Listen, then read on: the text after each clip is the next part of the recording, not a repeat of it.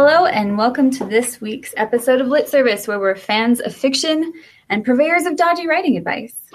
I'm Caitlin. I enjoy fishing for salmon and compliments. I'm Cameron, and I am conspicuously committed to questionably creepy chiropterans, which are bats. I oh, just Oh, I like bats. I am Rosalyn Eves, and one of my favorite rhetorical devices actually comes in the form of a joke. I'd like to die peacefully in my sleep, like my grandfather, and not screaming like the passengers of his car. And I'm Aaliyah, and I also chose alliteration, and so I am an all-around authentic armadillo accoster, which means I may or may not have hit a carcass on my bike. oh no. Oh. No, When did that happen, Aaliyah? When I was living in Florida, and they were dead things all over. Oh, worst smell you ever imagine. A ringing endorsement of the state. This week we have guest Rosalyn Eves, who is the author of Blood Rose Rebellion, Lost Crow Conspiracy, and the forthcoming Winter War Awakening from Knopf Books. When does your book come out, Rosalyn? Is it in March or May? March, March. March nineteenth. I'm so excited to read the last one. I've been following her series since it came out. So super excited. So this week we are talking about using rhetorical and literary devices in your writing without making them too purple or heavy. And so I just wanted to start by asking the group, how do you guys feel like you can progress as a writer? It doesn't necessarily have to be about literary rhetorical desi- devices, but like improving your craft in general. What are ways that you have found to progress in your craft? Well, I know the most common saying is great writers are great readers. And I know for me at least, my writing starts to take on kind of a little bit of the taint of whatever I happen to be reading at the time. So if I'm reading this really professional book, then my prose might sound a little stiff. Or if I'm reading a really uh, gorgeous and beautiful, wordy book, then it might sound, start to sound like that. But it's kind of like a smoothie for me. What I put into my well comes out in a different form. And so, uh, for me at least, when I am writing in a certain genre, I like to read in that genre as well to kind of get the feel for what's going on and kind of what it should look like. I agree. There have been many books that I've read that have inspired me to write other books that are not anything like the book that I read, but that made me want to sound like that author or to do something as cool as that author had done. Reading is a big one, but also reading craft books and then trying to take what, trying to apply what I see in the craft books to what I'm reading. Like if I'm working, you know, if I'm like my first chapter doesn't work, I'll pull out a bunch of books that I love and look at what they do in their first chapter to kind of get ideas for what's working and maybe what's not working. So I think like reading, but also trying to figure out what it is about the thing that I'm reading that I love. Being analytical about your reading. I think that's so hard because when you become a writer, sometimes it's really hard to enjoy things because you're always picking them apart and trying to decide what makes them good or what makes them bad. But I think that that's really smart being able to look at a book and then say, this is why I like it, and then practicing that thing actively before actually like inserting it into your book or like actively revising based on something that you see going well, I guess. So speaking of picking things apart, um, I think I mentioned this before, but I'm going to go ahead and do it again. A thing that I feel like has made a huge difference in my writing ability is that starting with a marketing internship I did, kind of introduced me to this world of you know a 300 word count limit and you have this massive topic to cover and so the result is you're going to do five or six drafts of 300 words and you have to justify every single word choice so i'm not saying that when you're writing a novel you should do that with every single 500 word block because you would never finish what i am saying is that it's kind of like exercise it's kind of like like if you're gonna if you're gonna like train to like hike a really big mountain you might do some sprints that doesn't mean you're gonna sprint up the mountain but it does mean that there's going to be some stuff that carries over. So if you have the experience of the rigor of is is the right word here. if you if you do that for a bit, you'll find that it affects just your normal writing flow. That's mm-hmm. definitely true. And I feel like in the writing community, sometimes we maybe over obsess over natural talent, which definitely has a part because it is such a very creative process. But there is something to be said just for raw practice and work. And, you know, 90% of success is that raw practice and work, like Cameron was talking about. and having the capacity to listen to feedback and revise. I mean, really good writing is what comes with revision, not the first draft. I would say absolutely. Yes. Part of like what I said is like doing like five drafts for a Yeah. single blog post. It's it's not you do a draft and then decide to start over. It's you do a draft and then I would go check with my supervisor. All right, and here's what we're going to do different on the next one. Like, all right, and then we do that three more times. Yeah. And I would die if I had to do that for an entire novel. But the experience of taking feedback like that regularly on the same thing and then applying it, which is why writing groups are so important. Sometimes you do have to do that with have- certain passages on a novel. If you have, like, you know, the climax of, and you just want to be perfect, or, I mean, I would say, I would say, correct me if I'm wrong. Your your query sample should probably go over that with as fine a tooth comb as you possibly can. multiple, multiple drafts. Oh yeah. Like I probably went through like maybe even hundreds. Not hundreds, but at least 800 probably it seems like. So I think revision is one of the most important parts of writing. I mean, I teach college English and I teach my students that the good writing comes out of revision. And I think it's one of the most important things for writers to learn because it's one of the things that I find that beginning writers especially don't have. Like they just think that good writers are born good writers and that everything they write is automatically good because they're good writers. What they don't realize is that good writers know how to take those crappy first drafts and turn them into something pretty. Nice. I also want to say that if you are a beginning writer, there's this really great soundbite from Ira Glass where Yes. he talks about, yes, Rosalyn knows what I'm talking about, where he says that if you have really good taste and you know something is good, when you're first learning to produce it, the stuff that you produce is not going to be that good. But if you continue to listen and continue to work on it, then maybe the gap will narrow.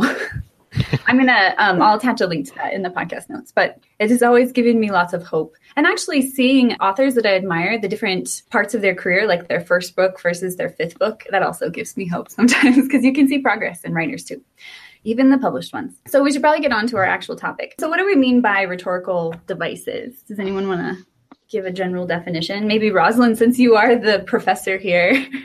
this is my nerdy part, but um, my my background actually is in rhetoric and composition, and Oh, so um, so I teach rhetorical devices to my college students in addition to writing classes. But I think you want to start with rhetoric, which rhetoric is just the purposeful use of language, and devices are well.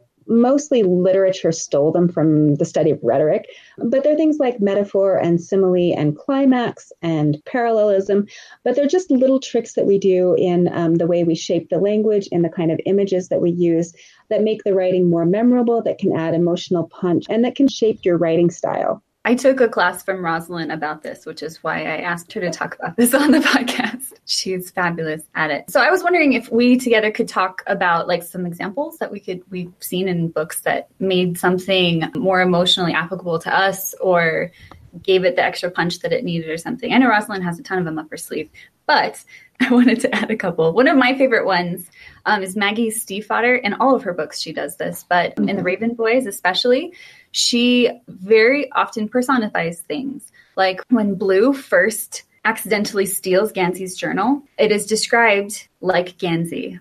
The way that she describes the pages and the way they're put together and stuff, what she's actually describing is the character who owns it. And she does that very often through setting and through objects. Another one is flashbacks. I just finished rereading Austenland by Shannon Hale, and she has this really fun flashback line she does every chapter where she shows a flashback to uh, this main character's previous failed relationships. And it's a good tool because it kind of helps you see how things are escalating in her life and where some of her problems come from. Okay, so this one is maybe a little bit of a spoiler if you haven't read The Wednesday Wars, but this is one of the ones I talked about in my class because I love it so much. Um, and the particular, well, there's two. There's um, Climax, which is building to like the lines that you use increase in intensity as you go on. And then um, antithesis was a, which is a juxtaposition of contrasting ideas. So there's this really wonderful scene in The Wednesday Wars where the main character um, Holling Hoodhood is meeting with Mickey Mantle, and this is his baseball idol, and he's been waiting the whole book for this chance to get this baseball signed. Um, but because of things he's got going on, he's in a play for the Tempest, and he's dressed up as Ariel, and he shows up and he waits in line, and he gets to meet his idol, and they he just builds and he builds and he builds, and you have this excitement with this kid, and then he gets in front of Mickey Mantle. Mickey Mantle looks him up and down and says, "Hey, listen, I don't sign baseballs for kids in yellow tights." and just dismisses him. So, like, first of all, you have that climax that builds this really powerful emotional moment, and then he has this beautiful antithesis. Um, and sorry, I'm going to read this to you because I will paraphrase badly. When gods die, they die hard. It's not like they fade away or grow old or fall asleep. They die in fire and pain, and when they come out of you, they leave your guts burned. It hurts more than anything you can talk about. And maybe worst of all is you're not sure if there will ever be another god to fill their place. you don't want fire to go out inside you twice. And I just love, I mean, that the power of that, the idea of gods dying, because we, I mean, isn't that part of what makes the gods? They're, they, they don't die, they're immortal. And yet, like, it captures so much about how terrifying this moment, not terrifying, but heartbreaking this moment was for this kid. One of the things I think is just really interesting, just listening to you read that just now, is that there. I don't know if there was a single literal statement in that entire paragraph, and yet it's extremely emotively powerful, and it feels like you know exactly what it's talking about. And he manages to convey really powerful emotion with mostly single syllable words, which also, you know, things don't. I think people think rhetorical devices and literary devices and think I have to use big words. I have to use pretty language. And that's not what it's about at all. It's about the effect that it has. I had another example that I wanted to actually read from Strange the Dreamer by Laini Taylor. In the very opening, so this isn't spoiling anything. um, I really love this opening passage because she contrasts really, really beautiful images to show just how awful the other side of it is, I guess. Mm-hmm. And I'm just going to read it to you. And this is about a girl who fell from the sky. She broke over an iron gate crimping it on impact, and there she hung, impossibly arched, graceful as a temple dancer swooning on a lover's arm. One slick finial anchored her in place, its point protruding from her sternum glittered like a brooch. And I feel like all of those images are so much clearer and horrifying because of the juxtaposition of, of beautiful language or beautiful images with the gross stuff, I guess. I was just going to observe that with the example you just shared. I, one of the things I noticed about that one is that it's a lot of figurative language, but it's based in a lot of really concrete images. You know exactly what ballerina looks like, and you know exactly what this metal spike looks like. Put together, you get this new. well, it's interesting because it's abstract, but it's also concrete. That's what makes it great. Okay, so I want to talk about how we can get these into our writing. And I think the first thing probably is knowing about them. We talked a little bit about analyzing books as we read them or thinking about them, but I also think just knowing what it is that's happening in front of you by studying rhetorical devices is probably mm-hmm. your first step. Rosalyn, I know you have a bunch. I'm putting you on the spot here because I didn't ask you about this, that's but okay. there are there are resources and stuff or ways that yes. you give your students to learn about it? So I have, if you're interested in rhetoric generally, but it also covers rhetorical devices, um, I have my students read a book called Thank You for Arguing. And they, I love it because the author uses examples from like classical culture, but he also uses The Simpsons. So it's really accessible. But he has a couple of chapters on common rhetorical devices and he uses real world examples, which I think is helpful. If you want an exhaustive list of rhetorical devices, Gideon Burton, who is a BYU professor, runs a website called Silva Rhetoricae, and that, or maybe Silvae Rhetorica. I always get that confused. But anyway, if you look up Gideon Burton and Forest of Rhetoric, I can send you the link. Um, he has an alphabetized list of pretty much every rhetorical device you could think of with examples. Um, and I, one thing I tell my students with rhetorical devices, like, don't worry about knowing the fancy Latin name for them. Like, I could tell you that the joke I told you at the beginning is an example of a paraprosdokian because it sounds really fancy. But all you need to know is that it's a surprise ending. That part of what makes it funny is it's not what you expected. Um, so I don't think like don't worry so much about knowing the name of the devices. Just I think the important thing is being able to recognize them when you see them and recognize what they're doing. Well, I just think what Cameron said before is huge. Just practice, recognize, and then then try your hand at implementing what you see. Say throw in addition, not just not just mimicking things that you see, but knowing why you're mimicking this thing. One other thing that I think is helpful to remember for rhetorical devices is, you know, I think what you mentioned purple prose at the very beginning. I think what creates purple prose is when people try to cram them in everywhere. And I think what rhetorical devices can be so powerful that I think you really want to save them for those moments where you need emotional impact, where you need, I don't know, to add something extra like that sparkle to get readers' attention. So you want to use them sparingly, but I think that's also helpful because then when you know you have a scene where you need something extra, that's when you can go, okay, what tools do I have? What devices do I know of that I could use here to, to add power to this scene? Well, and I think that it's just like when you are writing and you have like those little one line paragraphs to give them like a little extra emphasis. If every right. single paragraph is one line, you will lose any kind of oomph you're giving them because everything looks exactly the same or it's it's too hard to wade through it to figure out what's important. I feel like another part of writing being too heavy is using either too much or too frequently using rhetorical devices in a genre that doesn't really support it or not i mean any genre supports it but if you're writing like a ya thriller there's less room for really beautiful language because they're really quickly paced. Would you agree any of you? Or are you guys going to argue with me about this? So,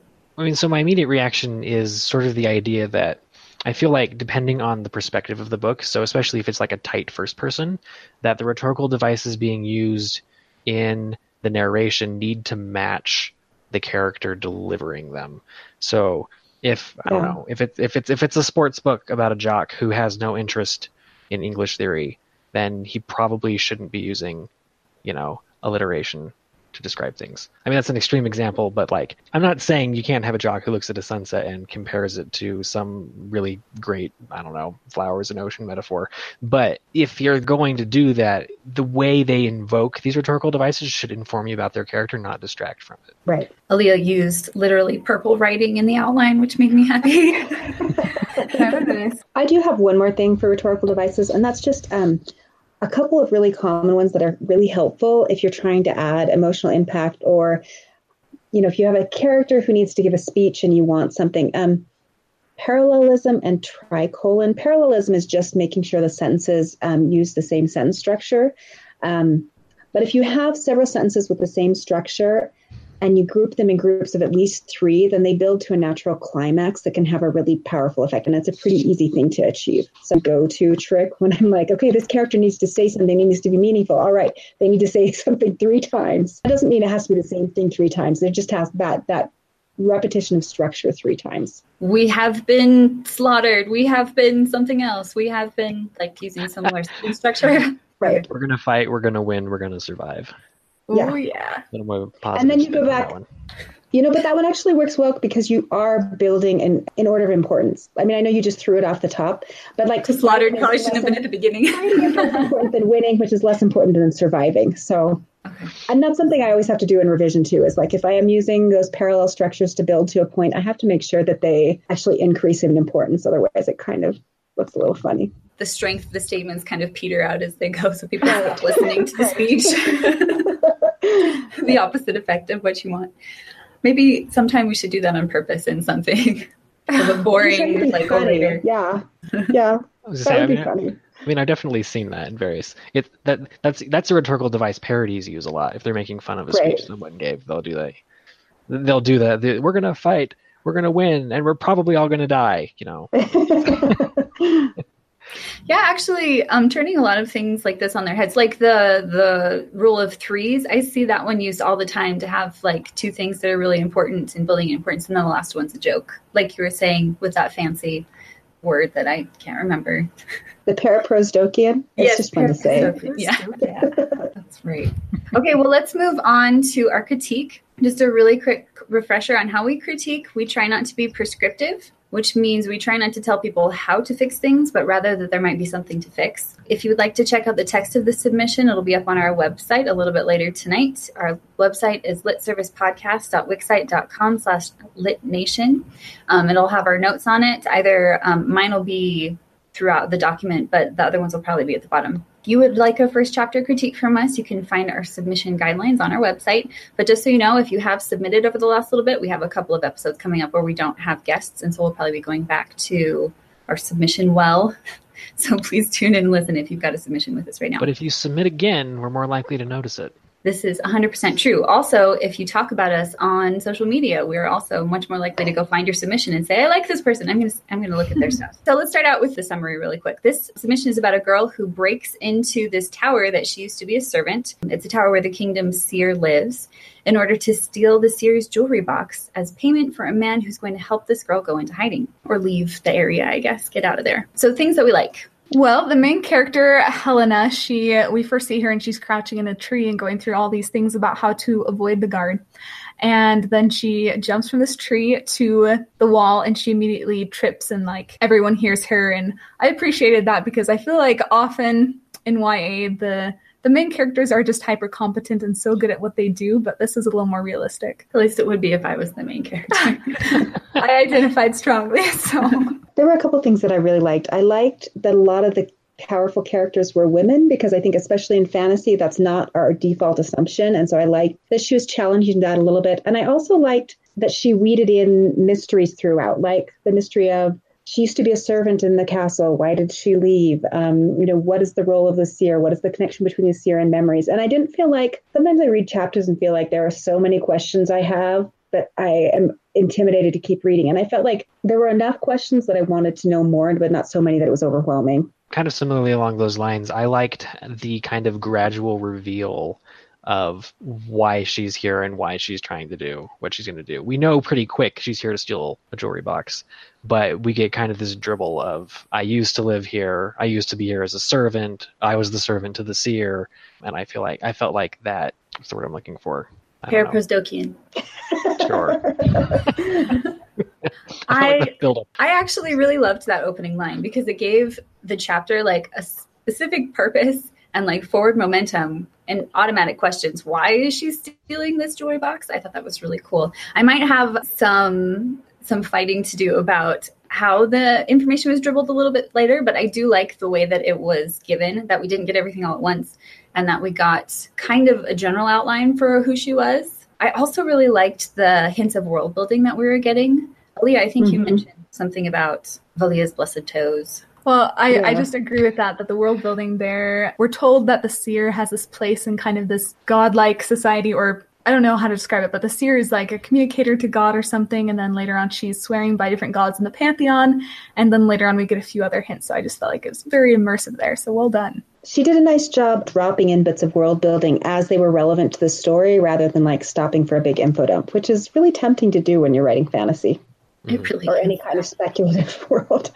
I really liked the character conflict too. Now that she like established that there were gods and that they had a relationship with this seer, and then she starts praying to them and says, "Why would they pay attention to me when I'm stealing from their beloved one?" Which I thought was a really good payoff, really early on on that world building and understanding a mm-hmm. little bit of what was going mm-hmm. on. It, she did a good job of showing that the religion is actually going to be central to the story and it's not just decoration. And then that ending, that was paraprosdokia.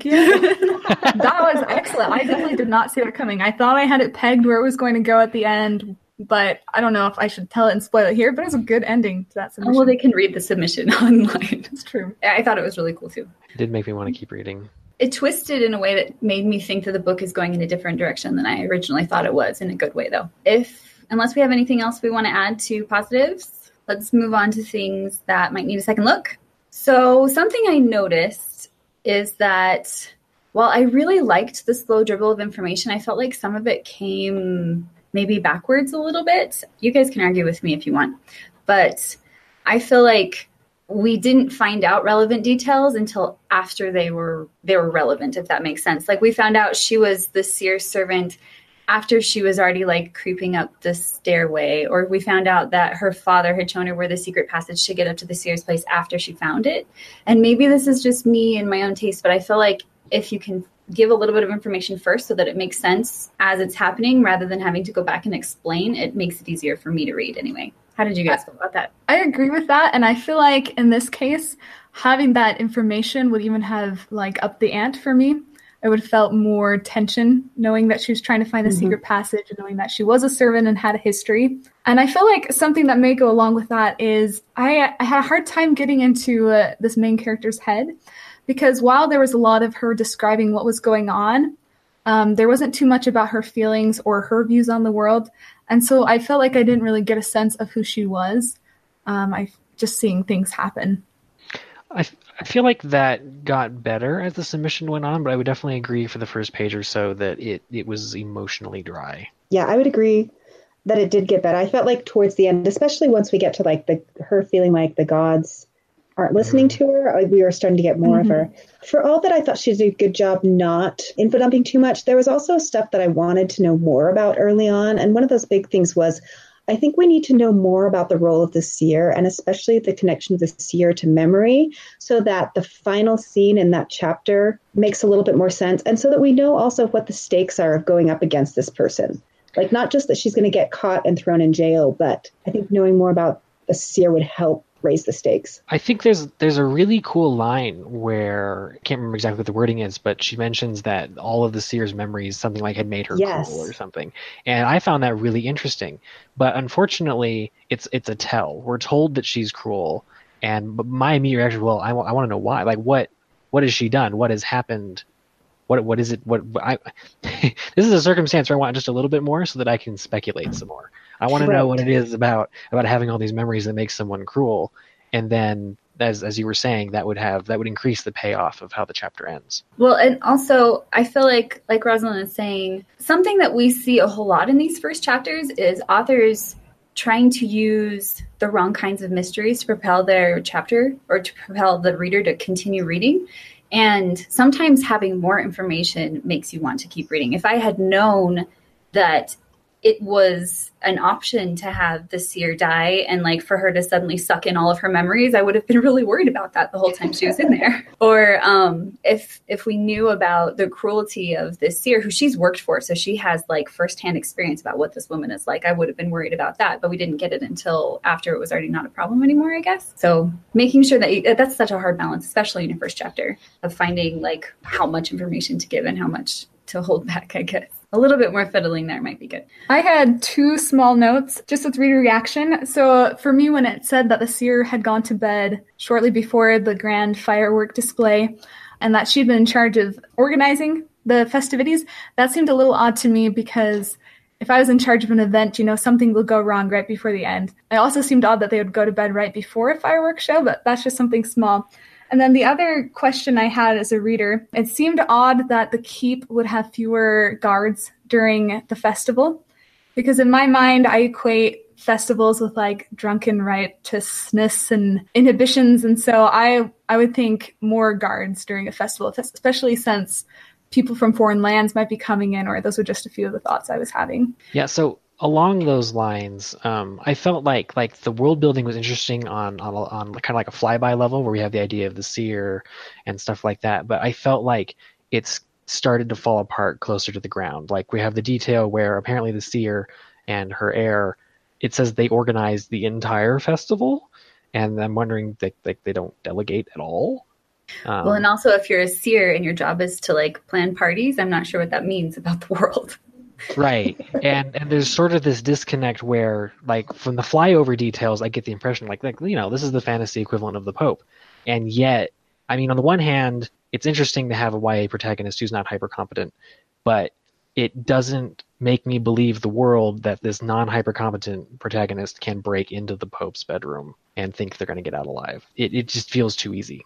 Well i agree with most of, with with what you're saying. I found some of those details not very believable, especially the idea that there would be so few people at such an important residence. I mean, if the seer right. has such a big role in the castle, there would be more people there, there would be more going on. And I was also a little confused when it said, you know, there's only one guard, and yet we walk into the keep and there's another guard right there, somebody that she knows, in fact. Mm-hmm. So, some little details like that. Sometimes there were details about the blocking that I was confused about, like when she's going towards the stairwell, and I thought she was in the stairwell, but then she's hiding under a table. Just some little things like that that I think watching where the character is and where the descriptions come up, sometimes those were a little confusing to me. I had some problems with the blocking too. Like I really liked the face plant onto the wall, but I was actually kind of confused about what was going on during that, like where she was and where the guard was and exactly how that worked.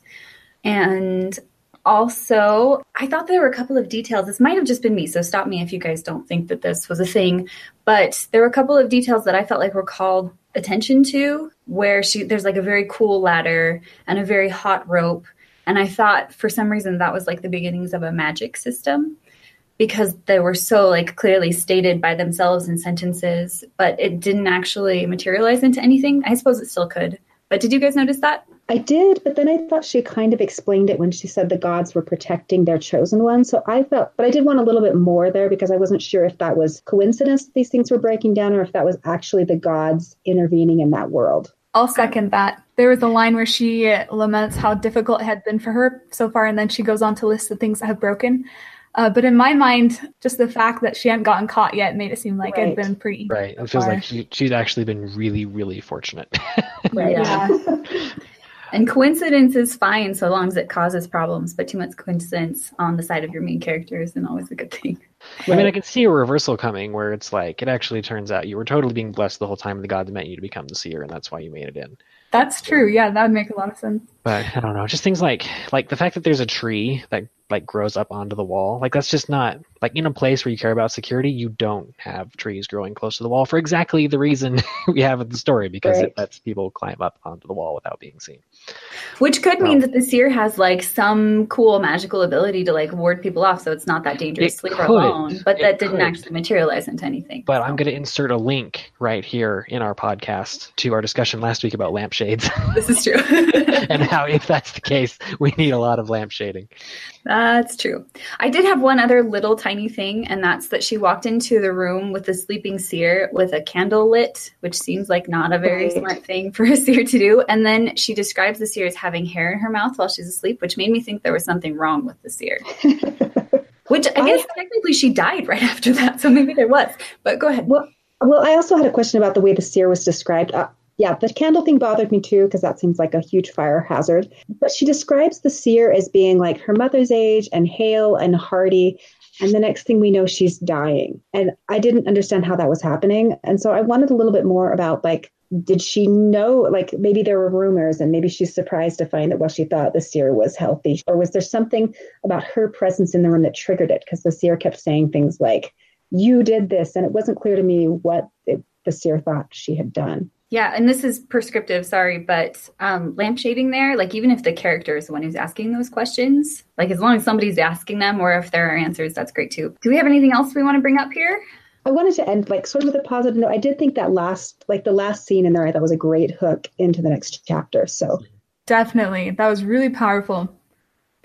I agree. There's tons of stuff to really love about this chapter. It was really fun to read, and I'm really interested to see what find. Like, I hope this book gets published so that I can read it someday. I'll second that. so, if we don't have anything else that we want to add, then I guess that's it for this week. Thank you so much, Rosalyn, for coming on. We really appreciate it. thank you for having me. We just wanted to let you know, I think I said this earlier, but we are not going to have a guest. We will have Kristen back, our regular, since before she moved to England, unfortunately. Now she'll be back to critique stuff. So if you'd like a critique from just us, then send it in this next week.